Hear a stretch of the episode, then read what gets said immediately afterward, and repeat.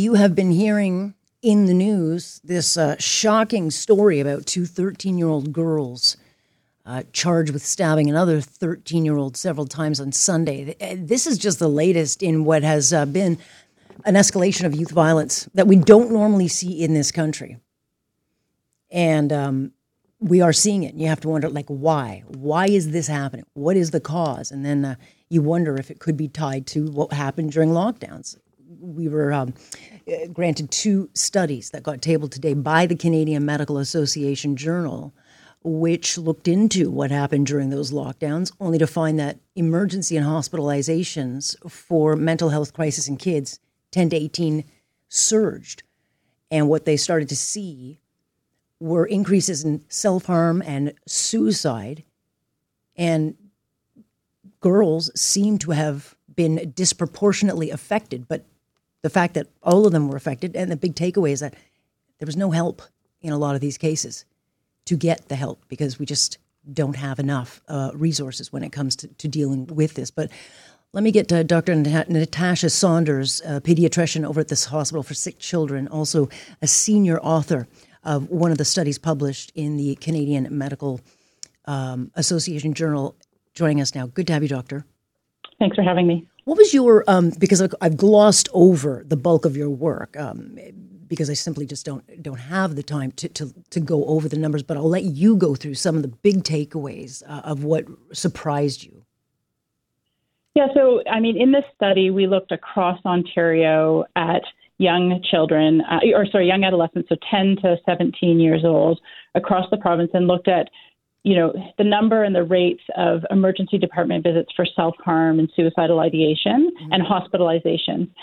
And what we showed is that there was a 29% increase in emergency department visits and a 72% increase in visits for self harm. Mm. But what was really sort of concerning about all of these data is that we showed that in young girls, so 10 to 13 year old girls, these rates were the highest um, relative uh, increase um, compared to you know the pre pandemic expected rates. So it suggests that young people, and particularly young girls, were really affected um, through the pandemic. And and further, you know, this wasn't just when lockdowns were happening. This these data extend all the way through to last summer, so two and a half years out from the pandemic, and we still yeah. saw significantly elevated rates.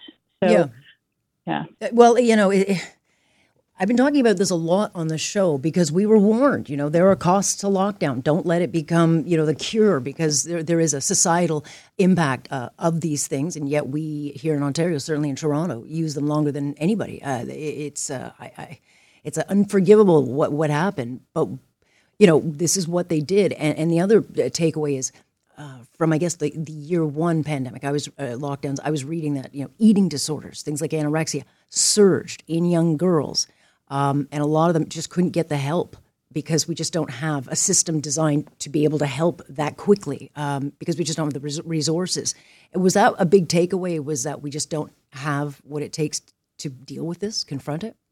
I think it was one part of it. I think we were already in a system that was so stretched from a mental health system capacity standpoint, and and working in silos um, within our mental health um, infrastructure, you know, with education and health. Um, and so I think, um, you know, when we have a, a, large increase in emerge visits or or even outpatient visits for mental health, when we have a system that's already stretched to capacity, then where do we, how do we support those kids? Right.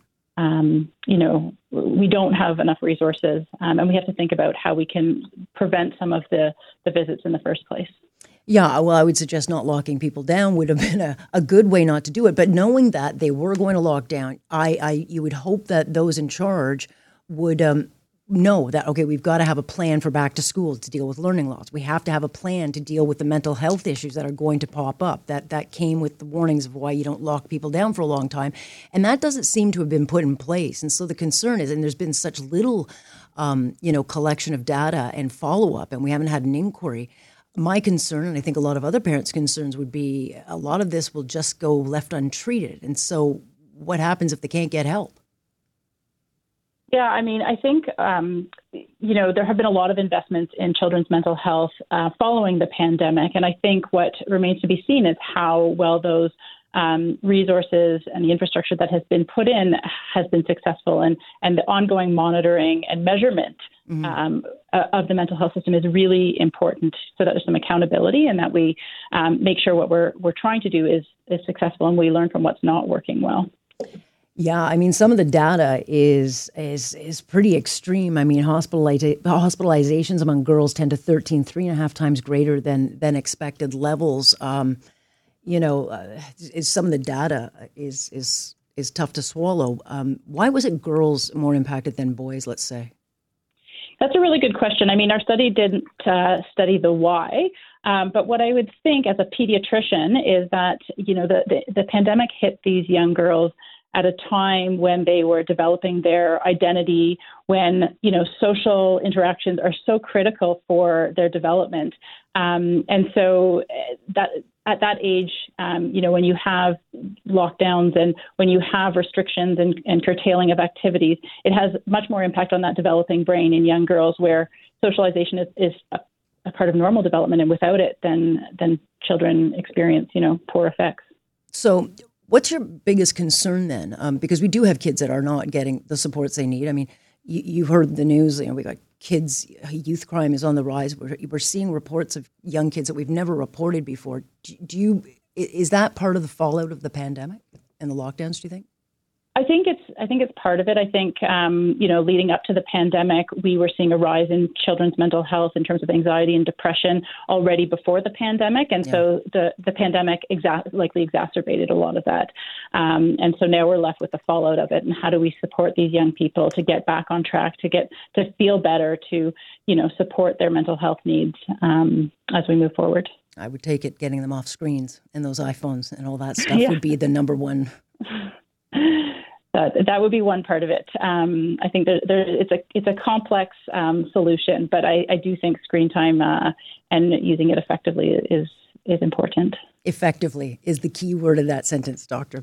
Uh, very uh, good. I wish I had more time to talk. I certainly do talk about this a lot. I'm glad to see these studies, and I'll, I'll go through them more carefully. But uh, I appreciate your time on this. Well, thank you very much for having me here. There you go. That's Dr. Natasha Saunders, a pediatrician over at the Sick Kids Hospital and one of the authors of these reports that have been tabled. So, yeah, you lock down kids, there's going to be damage. You let them stay on their iPhone morning, noon, and night, there's going to be damage. And uh, we are seeing that.